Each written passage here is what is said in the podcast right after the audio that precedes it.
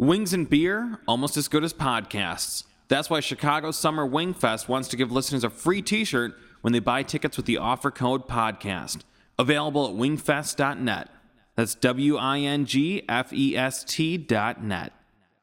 Dynasty Podcast is proud to present Podclass, a series of conversations recorded at a college, university, or other academic or industry settings. My name is Haima Black. I host this podcast at dynastypodcast.com. Today, talking with Britt Julious and Lenny Gilmore in a live interview recorded in the self management and freelancing class I teach at Columbia College Chicago.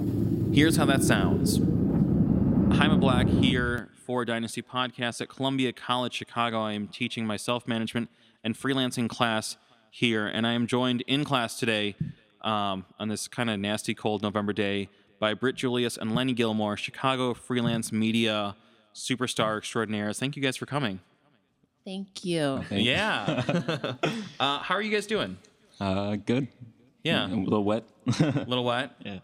Yeah. Overwhelmed. Overwhelmed? No, you're gonna you're gonna kill it. Well, I had a um, I had an assignment from an editor, um, and he gave me the assignment at nine today. Oh. And um, he was like, "Can you have it to me by like 12? So, um, so that's what I had to do this morning. Yeah. Okay. We didn't get in the way of that, did we? No, Okay, no, good. it's good. It's good. Good. It's like one now. So Awesome. You guys are both like returning champions of Dynasty Podcast too. I've had each of you on, I think, twice. Yeah. With Lenny, we've we've done it like down at South by Southwest a couple times. I, Brett, I, feel had like- I think this is my third one. I think. Yeah. it? Yeah. like at a certain point you get like a mug or like a, a robe or something like I'm- when I'm SNL waiting. hosts I'm return. waiting. Yeah. You keep saying it's in the mail. I don't know.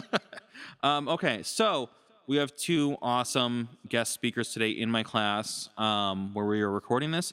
I'm going to run down an abbreviated version of their bios, only abbreviated because both of them have such a body of work that if we ran through the whole thing, that would be the entire discussion. Britt Julious is a writer and essayist from Chicago, a contributor at outlets like Vice and Noisey, The Guardian, Chicago Tribune, New York Times, Pitchfork, Fader, Complex NME, just every single place that has ever published writing. Britt Julious has been published there. In 2002, the Chicago Reader named her the best local writer. 2012. Right. Right. In 2002, she was killing the game at OPRF. Uh, in 2012, Chicago Reader named her the best local writer who excels at media. And this year, just really recently, BuzzFeed named her an aspiring role model for 20 somethings, which is awesome. Yeah. Uh, Lenny Gilmore is a photojournalist and college based fine artist. He is currently photo editor and staff photojournalist for Tribune Publishing's Red Eye in Chicago, uh, which I'm sure just so many of us read every day. Um, you see it out like on the stands and online. Um, he started there as a freelancer, started as a freelancer at Red Eye. Uh, his free time is devoted to pursuing fine art projects, freelance collaborations, and dancing to soul classics. Both very important. Uh, so, really excited to have you guys here. And since this is a freelancing and self management class, we're going to cover a lot of topics that relate to you know those two kind of fields and you guys are experts at that um, with all your experience so you know let's kind of share how each of you got it got started got it started good thing i speak. Got started in the creative arts you know you know in your chosen professions of writing and photography respectively like how did that start? How were you able to break into those fields? Um, well, I started in high school actually. I um, I started uh, so I kind of learned photography by taking portraits of bands, and uh, there was a local newspaper at the time that uh, you know I shoot these bands, and the bands would never like have the photos anywhere or keep them anywhere. So I'd always get a call from these editors being like, "Oh, can you send this photo?" Because they don't know where it is. So I kind of that's how I kind of started are you telling me that artists are irresponsible Uh, i like have a hard time believing that uh, indie rock artists from the early 2000s were very irresponsible. Yeah. really Um, hard to, to wrap my head around that yeah and yeah, I just kind of went from there. And uh, honestly, some of those early connections have just kind of stayed with me my entire career. Um, it actually, one of the connections I made when I was in high school led me eventually getting my job at Red Eye or starting freelancing there at least. nice yeah, I guess. Well, I started writing um, in high school. I was a, I was a dancer for like ten years and kind of like semi-professional, like growing up in the city, and uh, I started to hate it, and I really liked writing, and so I kind of pursued that, and uh, was on the school's newspaper staff. Um, but it wasn't until college really that I started freelancing. Um, I had seven internships throughout college and within like my like the year after I graduated college um, at uh, the Tribune, um, at Time Out Chicago, at uh, this old women's music magazine called Venus Zine, which is no longer around, um, Alarm Press, Museum of Contemporary Art, all those kind of places. Kind of just soaking it all in. Um, I was an English major, um, then I minored in philosophy and rhetoric. So I kind of always knew that I wanted to be a writer. Um, and I uh, am the sort of person who like not like double down, but like triple down, you know, on things. So I was like, let me just get like as best as I can at it. Um, and I uh, started freelancing when I was in um, college just from like doing uh, those internships um, and blogging. I've had a blog since I was like 12 years old. Um, and that also helped me sort of uh, um, gain contacts um, with people outside of Chicago because um, despite all these internships I had in Chicago, I, it was it, I didn't really start breaking into the Chicago media field until like two or three years ago, when at the same point I was, you know, in college or just out of college and I was writing for like, you know, European publications. It's just, um, so uh, that's kind of how it started for me and just sort of building, uh, building up those contacts and always keeping uh, my work out there and um, really blogging for me was the best thing that I that I could have done in terms of um, getting recognition and building um, more clips and, and finding new editors. Yeah, and I mean that's such a great point. What you're talking about of, of keeping yourself out there, like how important is that, and what does that really mean? Because like all of all of us know, you have to always be putting things out. You know, people have such a short attention span now, and that goes for media people too. If you're not putting things out, they kind of forget about you, or or any you know professional kind of area, right? I would definitely say so. Um, you have to I don't think it was really like a conscious decision for me to be like, I'm putting myself out there constantly. What was important for me is like when I created a blog, I wanted it to be the sort of magazine that I wasn't finding in, in terms of my internships or reading um, uh, on newsstands or blogs that I was seeing. And so I was, folk, you know, as I was discovering music in different parts of culture, I was writing about it and I was um, writing about it in a way that people were really drawn to. So I was, as I was discovering, you know, like, late 70s New York mutant disco. It was sort of at the same time that, um, you know, there was this sort of a, a dance punk revival in New York as well. And so people were sort of attracted to, to that kind of writing. And it also allowed me to sort of just learn how to be a better writer because in english classes you know i'm discussing um, dickens and you know gertrude stein i'm not discussing how to write a feature story. Um, and and in that sense then i'm always sort of just practicing and people are seeing me practice and then they want me to sort of explore those ideas that i just thought was a one-off blog post you know in a paid story for a magazine or a publication. Yeah i uh, same thing. I, I i think just as much practice as you can do and whether that practice is you know uh, a freelance assignment or a personal project, I, it's it is important to always be making something, always be working on something. I think personally, I sort of think we're entering a point where it's not always about just like putting as much as you can out there. I think maybe a couple years ago, I felt more that I had to constantly be like popping something up, up every single day. But now we everybody's making things all the time, so I find myself pacing myself a little bit differently, which is I think is important yeah. kind of focusing on like making a bigger, better project versus yeah. putting something out every single hour. I, fi- I find myself wanting to, you know, still maybe have something to put up every other day or so, but um, trying to find more time for those long-term projects where it's like, oh, this might not be done for four months, but that four-month project will launch my career in like a new direction um, if you're always thinking short term, it's kind of hard to branch out in serious ways and kind of show people that, yeah, you know me for taking these portraits, maybe, but maybe I can also uh, make this video for you. Or, you know, it's always important to look for new opportunities and kind of uh, change it up a little bit. Well, yeah, I mean, Lenny, uh, earlier this year, and we spoke about this at South by Southwest, the industry conference in uh, Austin, Texas. You know, you and the team from Red Eye, Ernest Wilkins, and and couple other people. You guys were at South by Southwest. You were creating a mini documentary about a Chicago artist named St. Millie. And you know, a lot of talent, a lot of media goes to South by Southwest, and maybe they'll write some articles about it. Maybe like I do a lot of interviews for the podcast, and you guys did something totally different for Red Eye. You created this like long form documentary feature from the festival centered around one artist, and I, I thought it was a really creative, interesting, unique piece of content that maybe people would not have expected from you or from Red Eye. You know. Uh, right. Yeah. You know, I've uh, that was a fun project, and I, it was my way of uh, I'm trying to teach like an established medium like new tricks. Uh, you know, working for a newspaper. You know, I was talking about how um, I've been trying to think of long-term projects for myself. Well, you know, a newspaper is very much thinking, you know, 24 hours ahead usually to the next day's issue. And while that's important, I, I felt like for the industry, it's important for us to start thinking like, oh, we need to, you know, stay on top of all the daily news, but we also need to be like, people want something maybe more nutritious or something they can like stick with for a while. And I think um, if you watch, listen to podcasts like, you know, that serial podcast is really like taken fire. And I, I saw that coming a long way away. And I'm like, of course that's successful. Like this is giving something people new where they can like stick with it and really delve into the story uh, with the person who's making it. And it's really got that like personal angle where you feel like you're sitting there in the car next to them as they're recording it. Which those are those are the best uh, to me recordings. I listen to a lot of Kevin Smith's podcasts, his Smodcasts, and legitimately there have been times where I've caught myself telling people, I'm like, yeah, Kevin Smith was telling me about.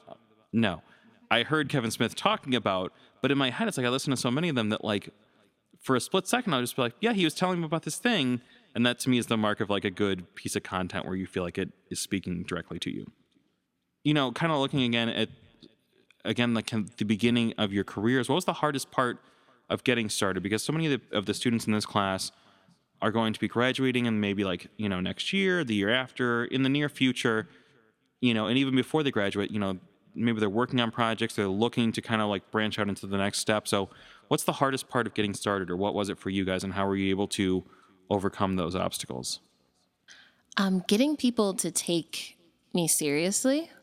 I um, I think in terms of, I mean, I do all different types of writing, right? So I do like primarily I do like a, a lot of music writing. So there's not a lot of women in music writing. Period. There never will be. It is frustrating, um, and so you're constantly you'll sort of like get the attention of a lot of sort of men in the in the industry who are like oh it's you know it's cute that you know this and and i'm sort of like no i'm sorry i grew up How adorable! You have an opinion. Right. Like I've gotten so many guys who just sort of discovered like dance music two years ago who were like, "Oh, you listen to it?" I'm like, "Yeah, my dad was a DJ like in the '80s. Like I know dance music. Like this is Right. what I grew up like grew up with, you know." And and um yeah, like you, you get those kind of people who are just sort of like, it's cute of you that you think that you can do that. Um, and so that was one of the most difficult things for me, and and having people sort of see that I was blogging and my blog wasn't really like it wasn't a music blog and I said that I wanted to be sort of like a magazine but it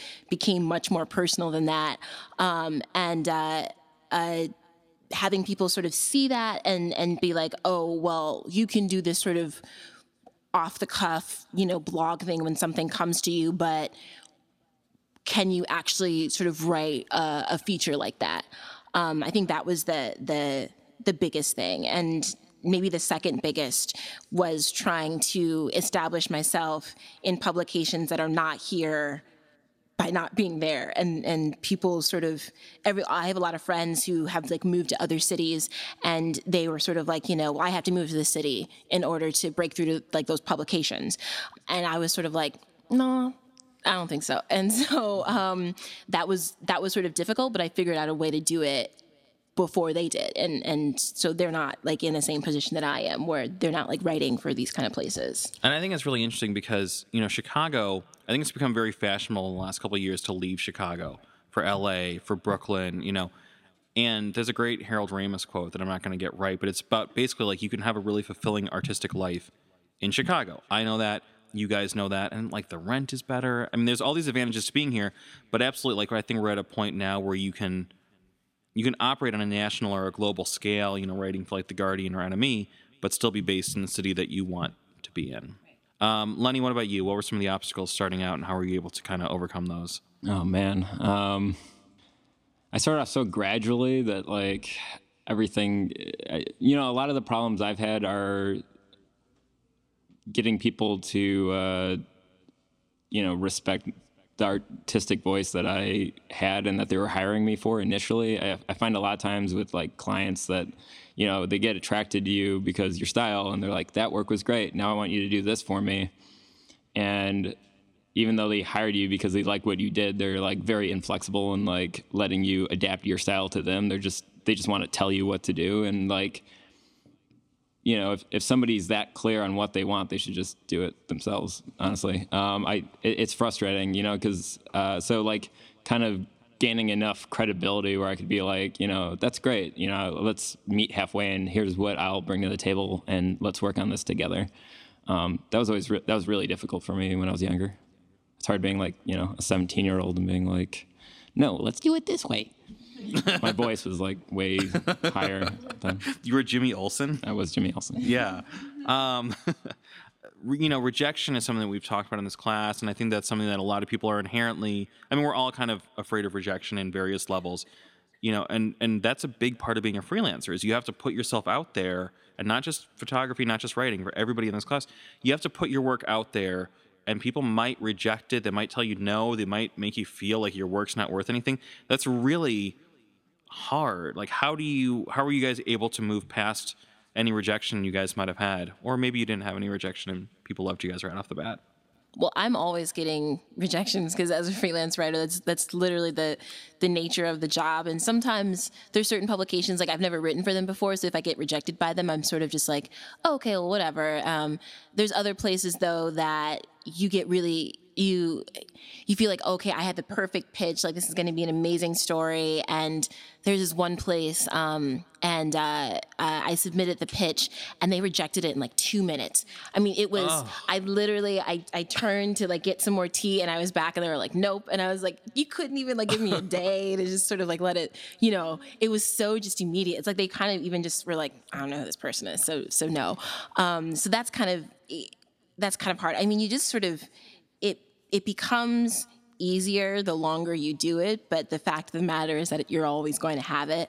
And you know you never know how you're going to react to what type of rejection or what type of like criticism you're going to get. I mean i tweeted like two weeks ago um, i was going through some rounds of edits with uh, two of my editors and they hadn't gotten back to me in a couple weeks and then they both got back to me like within like five minutes of each other. And they were like i need you to like rewrite this and like this was so and so and i don't know i was just in a really emotional state. I was like eating pizza and like crying. I was like no i'm a terrible writer no one likes me and just and everyone's like are you okay? And then i was like yeah it's just you know, it was it was like two like three thousand word pieces, you know, so that was kind of hard to deal with that kind of um uh you know rejection but you you get used to it and it's just like the nature um, of the job and anything i publish i know for a fact that people are not going to like it especially if you're talking about music or like culture art um, anything that has to do with pop culture anything like that people will call you out. Typically i get like tweets at me um, you know it's just like you bee who the hell are you you know just like going off and it's like okay dismiss like you know It's always people who have never made anything themselves. Yeah. They just want to take down the people who are making it because they're not doing a good enough job. Yeah, and they and they oh, or they they just or they're like super fans and they like I wrote something that was a little critical, just a little critical of Rihanna, um, and and the the Navy started started attacking me on Twitter, so I was just I was just dismissing left and right. I was like, oh my god, I was like, no, like block, block, block, block. It wasn't even that critical. I just said she steals people's styles, but whatever. Um, But she wa- does. it, it was for Vice, so there was a, a huge audience for that. So, um, but uh, you just kind of have to like, you never know which piece is going to make people upset and which one is not. So, I, I I would be lying if I said that I'm like it's no big thing. I still get, as I said two weeks ago, like crying. So you just sort of have to get used to it. Yeah, it's rejection's really hard, especially when you're doing something creative because you feel like you're putting a chunk of yourself out there and it feels very personal when people reject you. You know, I've dealt with some rejection, you know, the more I feel like the more you try to push your career forward, the more rejection you're going to take. And uh, I've, I've been trying to like learn from it and like understand like where that rejection's coming from. So when I take another go at it, I can kind of circumvent it because usually it's not that. Usually, I feel like it's not really the idea or the concept that's getting rejected. It's like the way I went about talking to that person about it. Everyone needs like a different, you know, uh, way to be talked to about ideas. I don't know. It's really hard. I usually um, I try to have a lot of things going on at once, so that if like as nine out of the ten things kind of fall through or whatever, I have that other thing I can kind of keep turning my attention to.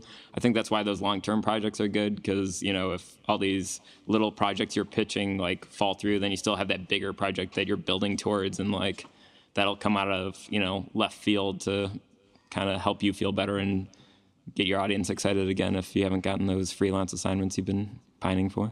Yeah, I think that's a really good point. Is that like, you know, if you if you spend all of your time working on like this one great idea, it might get rejected or it might get delayed, or the person you're going to work on it with might like suddenly get busy, and then you're like, oh my gosh, I have nothing going on. I, I, I operate the same way. I always try to have like multiple things kind of cooking, so that if one is about to take off, like great, and then if it's not, hopefully one of the other things can kind of come to light you know, part of this class, self management and freelancing. Self management, it's really hard, especially if you're working for yourself, if you're your own boss, or even if you're kind of working for other people, but you're still in charge of like maintaining and navigating your own work. How do you guys stay on task, stay focused, stay motivated and creative? I mean, motivated is a huge part. How do you get yourself to do all this work when you're kind of answering to yourself first and foremost? Well, I have to. I usually have to take like a a week or two where I don't do anything, or else I get completely burnt out. And I and I learned that the hard way last winter. I um back then I I had a a day job, um, and I was also so I had a full time day job, and then I also had another full time job at WBEZ, where I was blogging for them three times a week, and then I was a radio correspondent for them um, a couple days a week in the mornings. So I would get to the studio at seven.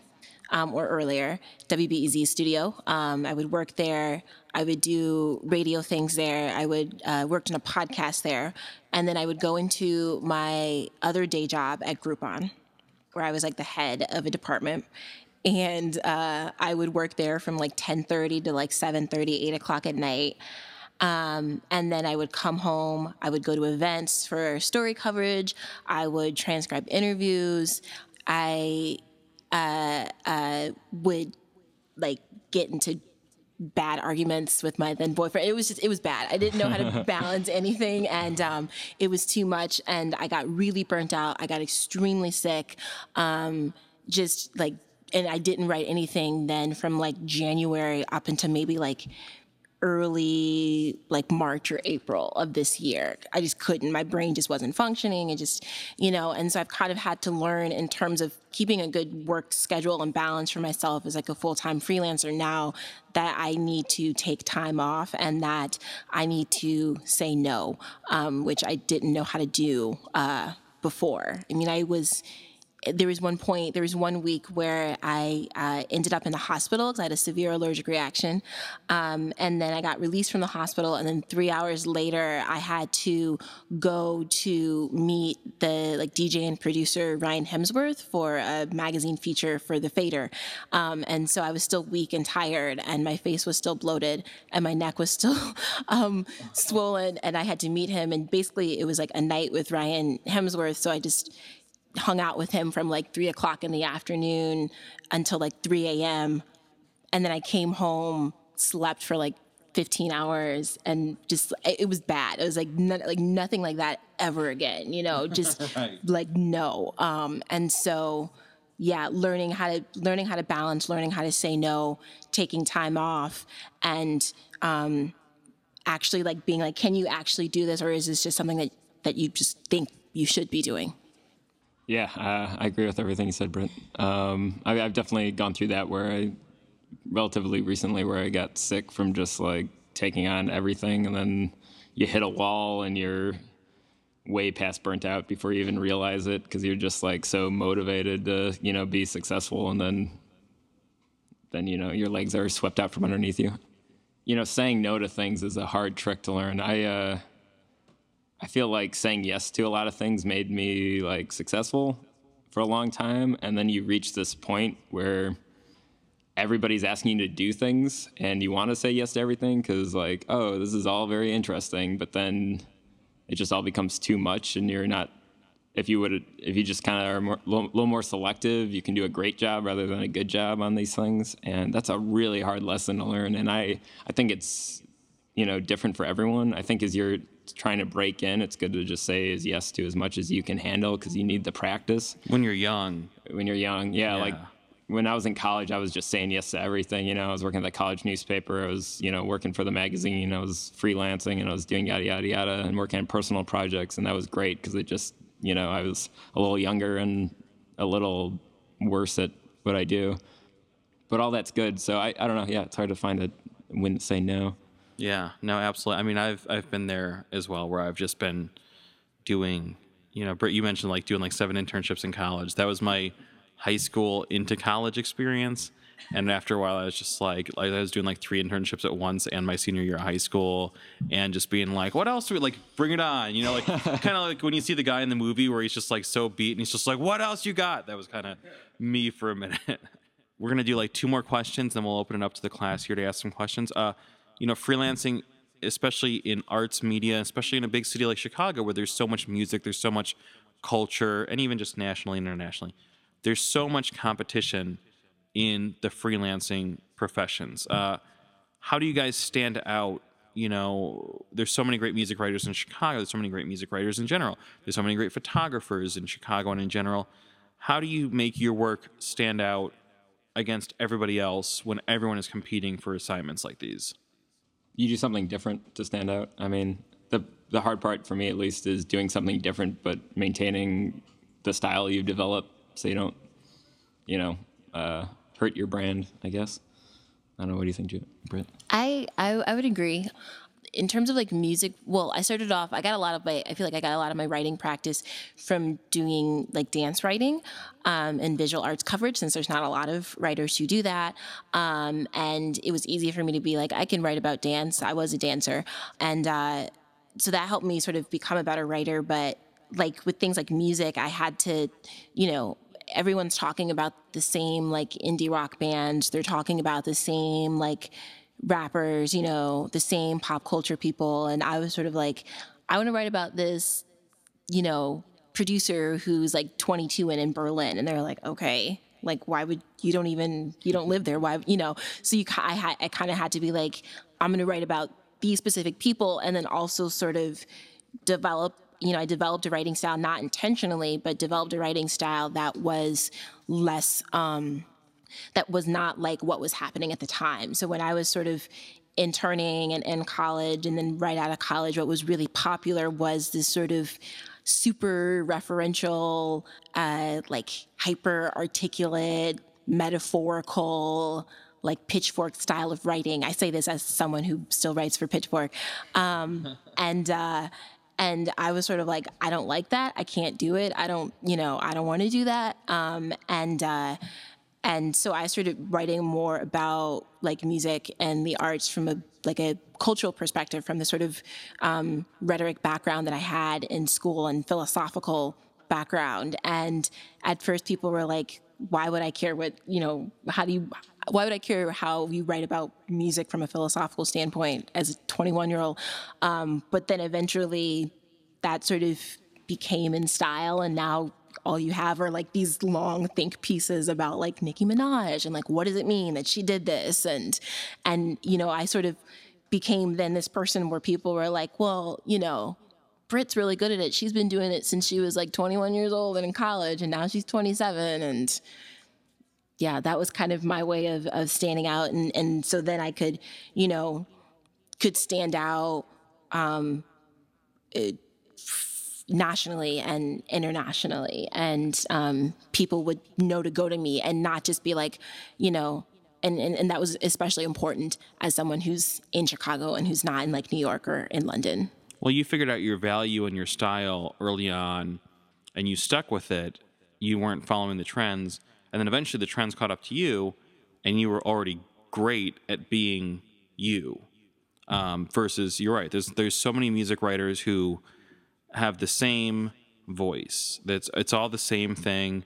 And you know what I was showing the class when we started uh, we were looking at Lenny's portfolio, and a Lenny Gilmore photo. They all look different, but they all have a, a visual continuity. They all have a distinct voice. There's a lot of like I keep using the word collage. I don't even know if that's accurate. I'm not a photography person, but there's all of these disparate elements or kind of like kind of um, cross media elements that feel incorporated to your work. Britt Julious, like if somebody's going to be writing about Chicago house music from the 80s, if somebody's writing about, yeah, a new producer from Berlin, you're the person that comes up in my head. You know, I expect to read that from you in like a Vice or a Guardian or something like that. You know, people know what to expect, not in a way that it's like predictable. People know what your style and your strength and your voice is, and that's really valuable in this marketplace. Uh, final question before we open it up to students. Um, since we have students here, since we're going to ideally put this out to a lot of Columbia students, even not in this class, what advice do you wish you had been given when you started out as a young freelancer, a young creative, a, you know, somebody entering media or looking to enter media? Watch out for Britt Julious. um, yes. No. Um, like I'll cut you. um, don't assume that there's like a right path in terms of doing things. I thought that I had to, you know, I was uh, 2021, my senior year of college. I uh, was interning at the Chicago Tribune um, for their Sunday, mag- Sunday magazine. And then I came in one day and everyone who worked for the Sunday magazine, except for one person, got laid off. Um, and I had no idea. I was just sort of sitting at my desk, like, is everyone in a meeting? I don't know. like, and I had this assumption that I was going to get like hired as this like assistant, and it was going to be perfect after college and just smooth sailing. And and uh, and then a um, woman came up to me and she's like, "Sweetie, this is what happened." Like, and I was like, "Okay, so that sort of traditional route is just not gonna not gonna happen for me." Um, so I think like, yeah, like like I wish I had known earlier, even earlier than that. Because still, uh, even after that experience, I still thought like, you know, gotta go to New York, gotta like write for these places gotta make sure that i'm like up on like every single like pop culture thing because that's what everyone else is doing uh, that's not my path. That's not what worked for me. And that's okay. Yeah, you stand out, and it's a strength that you have, again, like your own distinct voice versus being, I mean, you know, we uh, we read it and it's like there's so many interchangeable voices out there. Absolutely. Uh, Lenny, what about you? What do you wish that someone had told you early on, you know, in your career in media and freelancing? Yeah, I, same with Britt. You know, I, I felt like I saw a path that I was supposed to take, and you know, being in the journalism industry that's gone through so much already, it's uh, quickly became apparent that you know there's n- I couldn't expect anything to work out anyway. So I I wish somebody had told me that look at the opportunities in front of you and take advantage of them rather than you know dreaming about opportunities you wish you had. Um, I find myself a lot with people like, no, you have all these opportunities. Like, take advantage of those, and then so see where those lead. Don't you know? Just people become too obsessed with the their kind of ideal situation, and for years they're just obsessed with that, and they don't take you know a step forward because all they can think about is where they wish they were the you know the the movie they watched that showed you know the almost famous route to uh, being a journalist. And i think everybody has to walk their own path. Everybody has their own strengths. Know your strengths. Look for one thing britt brought up uh, earlier was that she had this influence from outside kind of the scene she was talking about and she was able to incorporate that to make herself unique and um, often find that the best stuff I make is when I'm able to kind of make those connections like oh, I can take this uh, piece of art I know about from the 18th century and kind of apply that influence here, and that's going to be totally unexpected, and people will see that as kind of unique and as of like that's Lenny's uh, thumbprint on that thing. Yeah, this was awesome. I really enormously appreciate you guys taking some time to be here and run through you know your thoughts about your experiences and, and share your insights i want to open it up to the class we have here if you guys have questions um, like we mentioned before you can either come up here to the front and use our fourth mic to verbalize your question or If you don't want to be on the recording, you can raise your hand and I will repeat your question into the mic so we have it. Um, but you know, feel free to like either come up or raise your hand. Let's get some questions for Britt and Lenny while they're here. And you know, give us your name on the mic so we know who we're talking to. I mean, I know, but is everyone listening and they know? Just All like right. that. Look at you, you're a rock star. Um, my name's Raina. Um, and my kind of question is like, how's how important is it to like have a support system, not only like professionally but like personally? Because I know like when I get really busy, like my personal life kind of and like spending time with my friends kind of goes down, and that makes me feel like crap. But like, how important is it to like balance that out? Yeah, that's a really good question. I mean, it's a it's essential. Um, I think something to keep in mind is, um, you know, it's good to have you know people in your industry as your peers supporting you, but sometimes that's sometimes that's really hard because you're all competing for similar jobs and stuff. Um, so I wouldn't take it too personally if after you get out of school, you know, you guys kind of each break up a little bit, you know, but it's good not to let it become too personal and still support those people, but realize that they need to find their path and it's gonna it's gonna be a little difficult for everybody. Um, so I, I think it's good to you know look you know keep those friends that you have supporting you and support them back but then look for people that are kind of in associated fields that you guys can kind of um, find common ground with but aren't walking too similar of a path to you I feel like I kept my sanity by having friends who were outside of the writing world. Um, my best friend, we've been best friends since I was 10. She is like in like finance and management, you know, and and so I talked to her. I'm like, oh, I'm going to this thing, and she's like, that sounds so cool. You're so awesome, you know. Compared to like some of my writing friends, like one of my best friends, he'll be like, oh, well, I heard the editor of that, you know, for that place didn't like it. He thought it was garbage but you know but no but you know it's really great and you start to like get that after a while like the, that sort of undermining like okay so it's been really important to yeah have you know friends and and relationships that exist outside of the the industry as well because I definitely would not be able to do it if I was just focusing on my work or just focusing on the writing scene itself. Yeah, I, the the counterpoint, agreeing with what both of you said, the counterpoint is it's also a lot of value in even if like your immediate emotional inner support group is not your professional peers. There's a lot of value in still being friends and and professional with your peers. You know, on the, on this podcast, I've been really fortunate to have so many great media people like Lenny and Britt, um, and and so many other people in Chicago and out of Chicago who have taken their time to be on, and it's always awesome. It's really great to have other professionals who I look up to take time, be part of it, and check in with them. And you see them at events like South by Southwest or Lollapalooza for us, and you're like, oh, cool. Like I know I'm going to see like kind of all my summer camp buddies down in Austin. You know, it's like there's your friends who like are awesome to be with, and then when you go to like an industry event or you're in the field, you can kind of like you know I'll see Lenny and I'll just be like, oh man, this third day of Lala, man, I'm feeling it, and he gets that. He knows what it's like to be working that. Awesome. So I know we got another one. Throw them out. Throw them both out. Weird. same simultaneously so yeah. Yeah. Okay, so um, first, uh, this one's for Brittany or Britt, what's your name? Sorry, my name is uh, Eliyahu Gold. Um, so you said that, uh, unless I misheard you, you said that you originally intended to um, like start a magazine type of uh, editorial, um, but you ended up making um, like more personal approach with like a blog. Um, how do you feel like that affected your um, your career? Um, do you think that you could have been this successful if you did pursue uh, a magazine?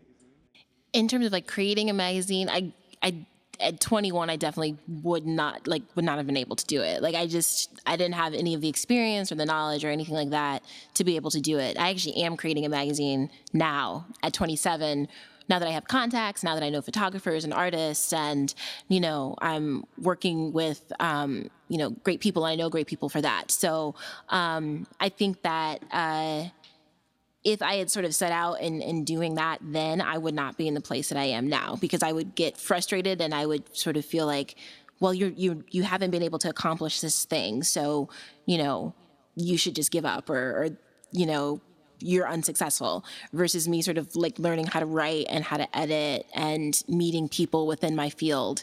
Um, and that sort of helped me to become to get to sort of the place where i'm at now. And um, finally create that magazine i wanted to create Okay, so essentially, you maybe originally you weren't able to um, do the project of your dreams, but this project brought you right back there, anyways. right absolutely Really cool. Um, and this one's for both of you because you both talked about um, how being taken seriously was a major um, challenge for breaking out.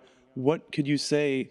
Uh, what would you say is the best way, or that you found personally to be the best way to reduce that the impact of that challenge? How do you get people to take you seriously? Uh, just keep doing it and make work that you know you feel confident in, and people will see that confidence and see that good work, and it'll get easier. Yeah, I mean, I would add to that, like when when Britt was talking about how when you started out and you had all these like fully formed, very informed opinions about music and culture, and everyone's like, "Oh, that's adorable." That was exactly what happened with this podcast. You know, I've been doing Dynasty podcasts now, coming up on ten years this August, and it was the first music podcast in Chicago. And I worked in radio. I worked in traditional radio, and the people I worked with are great. But in general, there was a general attitude towards this project that I had where I was like putting out content on MySpace and on the internet and stuff. And people were like, You work at Q101. Why do you have an adorable pretend radio show on the internet? Like, you know, like somebody baking with an easy bake oven. Like, oh, you made a cupcake. I'm so proud of you. And it was by doing this for nine and a half years now. And, you know, to me, the, the key to being taken seriously is is taking your own work seriously. And the more you take your work seriously, and not like over, you don't have to be Kanye West, but you know, the more you take your work seriously and the longer you do it, the the more people believe in you. It's it's kind of like a fake it till you make it thing. And if you believe in what you're doing, other people will follow suit. So cool. I think we have another question. Hi, my name is Rachel. Um, I have a question regarding learning curves. I know you were saying, Britt, that you need to like make a piece really quickly for your editor. And I know looking at your Tumblr, you've taken a lot of portraits within like minute, like 10 seconds or less. And I was just interested to know, like regarding like getting used to that speed of like the pace of like making work, or just understanding more about how you developed as an artist and like keeping up with getting into the industry. I think for those sort of like super quick pieces, which I'm sort of now getting known for with certain editors, so like like they'll ask, "Can you do this?" I'm like, "You know, I can do it, but it's a matter of whether or not I have time to do it." um, I kind of had to. I think I think it actually worked really well for me, and I actually had to kind of learn how to write in a longer format because I was so used to like blogging, which is so much of like so much a, a, quick format, and you sort of have to be on top of things, and you're responding to things at a at a very quick pace, and so um, I still have the I got the assignment that I had today my editor for The Guardian wanted me to write a response to um, a, a, line that Eminem had in this new promotional um, video for Shady Records, where he, you know, references both like the Ray Rice, Janae Rice incident and Lana Del Rey. And, you know, he's like, Can you think, can you re- do a response to this? And I was like, Yes. So I was like, in my head, I already had the thesis going, and I knew, I'm like, Okay, I got to talk about this, got to talk about that, and got to talk about these three things. So, you know, I, I and I've because I was a blogger for so long, I really learned how to and and kind of refined how to do that and and think in that kind of capacity. So that was never uh, that much of a learning curve. What was what was a learning curve was writing these like 3,000, 4,000. I had a 10,000 word piece that I was working on and still am working on um, about a tattoo artist in Oswego, Illinois. Um, and uh, you know, that is harder because that requires patience and time and dedication and, and attention to detail and learning how to be a really good storyteller for that long. So, yeah, I feel like with the uh, quick turnaround stuff, um, that stuff is ends up kind of coming easily after a while. You kind of learn the tricks that work and like what works and what not to do and how to be flexible in those situations. Um, one thing I noticed when I uh, recently there was another photographer I knew like at a shoot that was shooting like the same person right after me with the you know two or three minute time period like I had. And she was telling me, "Oh, I got this idea I'm gonna do," and I knew that like she was resting her whole shoot on like pulling off this one idea.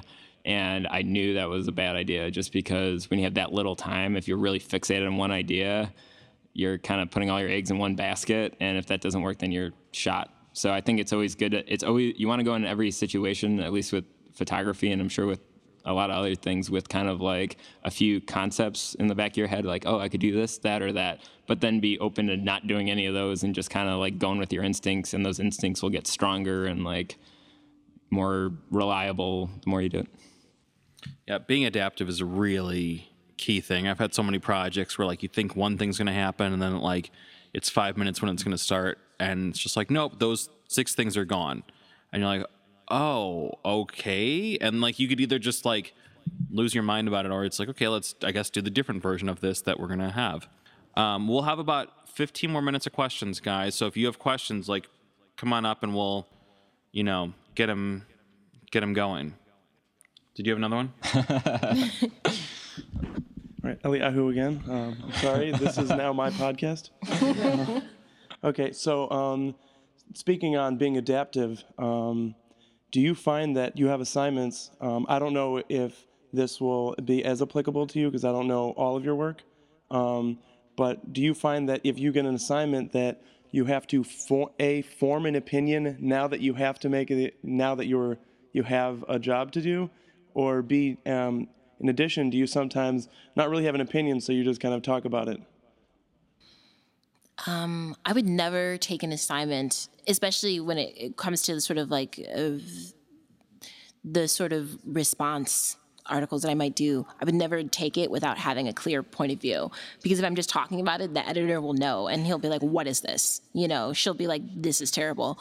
It, it shows because then you're just sort of rambling, and no one wants to read a piece that's just rambling so I, I would never accept it if it didn't if I didn't have an idea of what I wanted to say. And if I wasn't even if it was just a very very short you know just like one sentence if I can't get that one sentence thesis you know maybe I'll accept it and and think on it. But for me I've sort of gotten into that headspace by being a freelancer where I kind of have to know what my skills are and how I can work with time and what's going to um, be the most successful. And I'm not going to be successful with my time or my skills if I just sort of like jump in and sort of like hope something comes out. uh, let's do one or two more questions. Um, okay. Oh, all right. So I saw Daniel in the back. We'll get you after.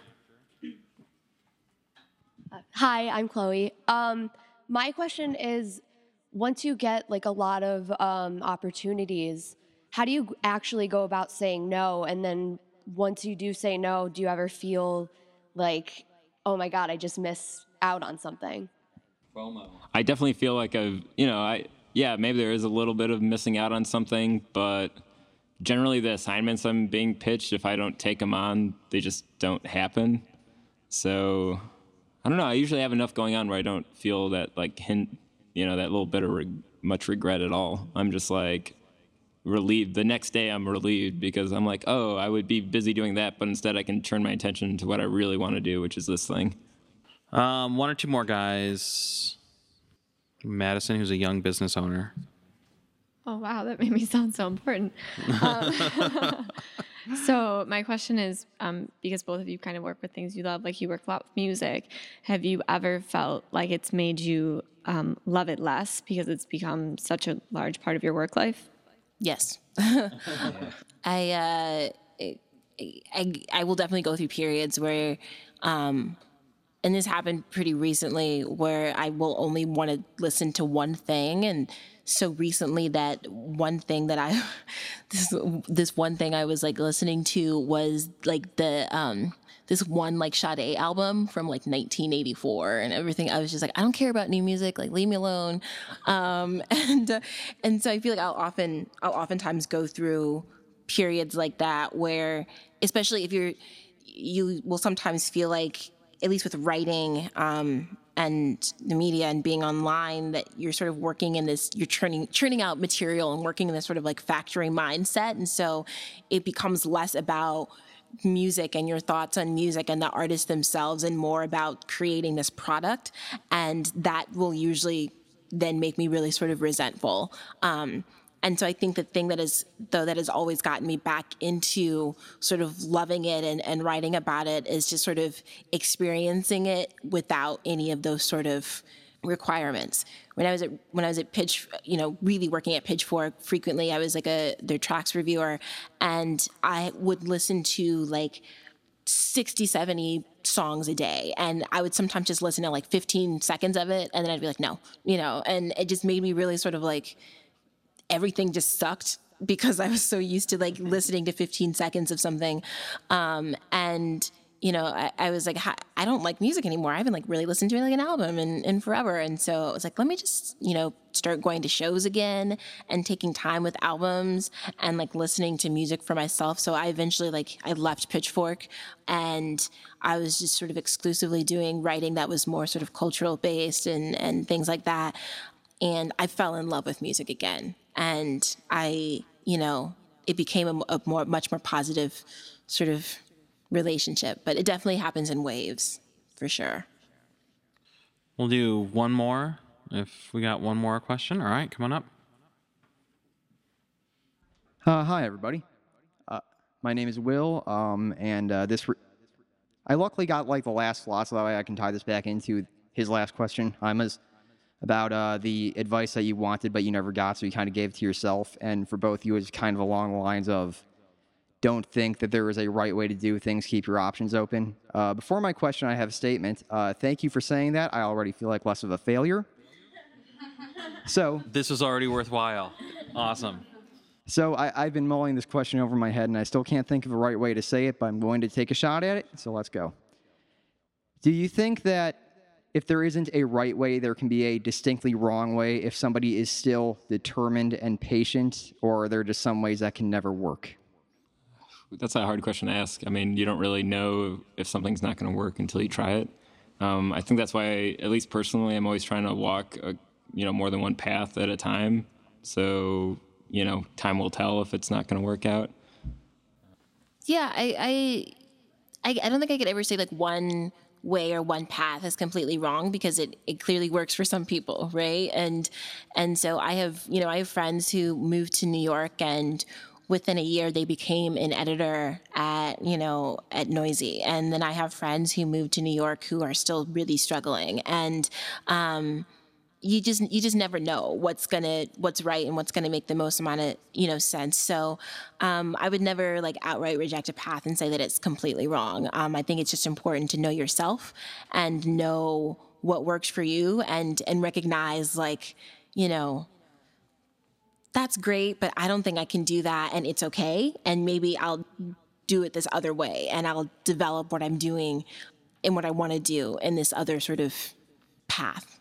Yeah, and I think it's important too, especially like when you're younger, like the age that all of you guys are. You're all college age, and you're like teens or twenties, or you know, this is the time where you have so much freedom to try different paths, and that doesn't go away. It's not like at like age 26, people are like, nope, you can't try anything new anymore. But especially right now, this is the time that you guys get to like try different things and see what works and see what doesn't. And finding out what doesn't work to me is just as important as finding out what works. So don't be you know to anyone listening or in here like don't be afraid to try multiple different paths and and you know follow your whims and follow your whimsies and follow your passions. And uh, you know walk walk the path that you're motivated to walk at the end of the day you know? I mean if if you feel excited about it then the odds are way more with you and you'll feel more motivated to jump those so many fucking hurdles that are going to be put in your way.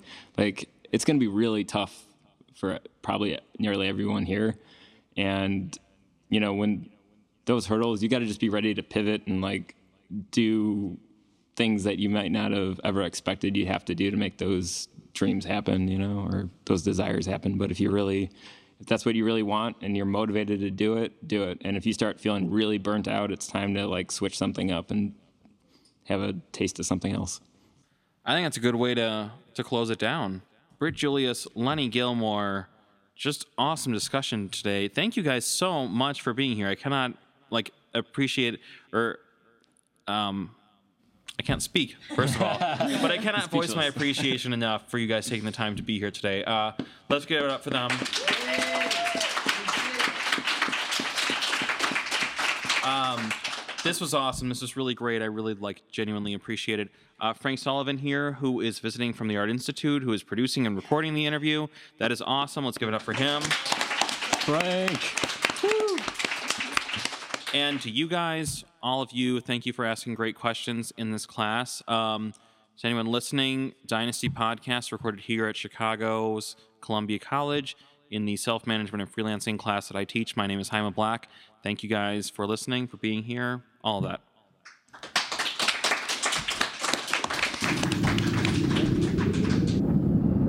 This has been the Dynasty Podcast Podclass series.